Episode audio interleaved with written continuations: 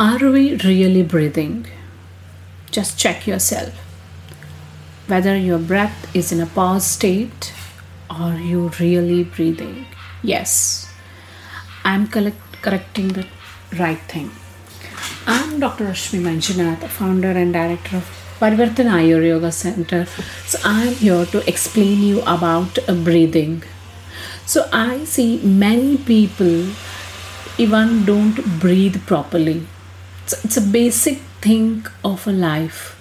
The breathing is considered as a prana in yoga life because जैसे ही प्राण चला जाता है तो ब्रीदिंग भी रुक जाती है दैट मीन्स जब ब्रीदिंग रुक जाती है तो हम कंसिडर करते हैं कि प्राण चला गया that means breathing has its utmost importance in the life but are we really breathing properly so we need to analyze it the breath correction is a first step in yogic practice just I want you to put your right hand on your belly and check whether you are inflating your belly with each inhalation and you're taking inside your belly with each exhalation.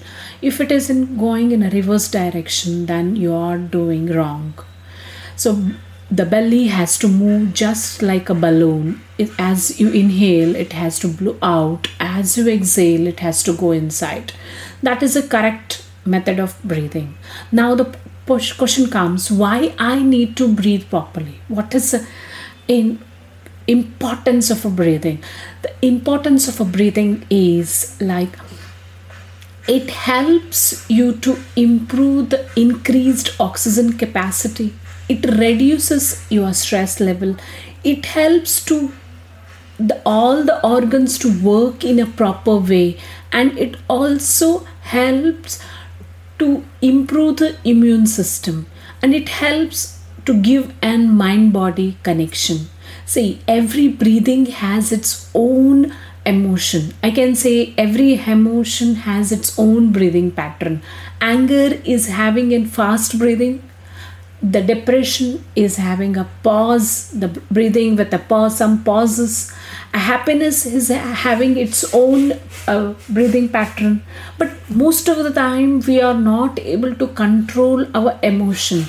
But here we can control our breathing thereby we can control our emotion. This is a key factor i want to tell you. The many people suffer today because they are not able to control their emotions. That's why i'm here to tell you please control your breathing. To, to regularize your breathing so that you can regularize your emotion. So to regularize your emotion there are three main steps that you need to do. That whenever you breathe breathe with belly breathing do a belly breathing we call it as a diaphragmatic breathing and do it rhythmically like don't do an irrhythmic breathing.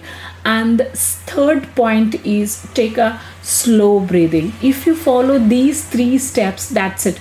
The all the stress management is done so let us do this every two hours. Let us observe your breathing for two minutes. It helps your subconscious mind to take that memory to breathe up properly, rhythmically, and do an diaphragmatic breathing so why why it is so important because the breathing is the one which connects the our voluntary system with the involuntary system of our body. Voluntary is that what we do talk walk bend. That's all voluntary. Involuntary functions are the thyroid function the heart function the digestive system and all those things. They can be controlled by the just simple breathing. Thereby we can prevent so many disease we can cure us so many disease. So my takeaway and my uh, learning or i can say what is my teaching the prime teaching today is do and diaphragmatic breathing consciously whenever you get a time. Whenever you have a time don't touch a mobile take do a breathing a diaphragmatic breathing. So that's it for a day. Have a have a peaceful day. This is dr rashmi signing off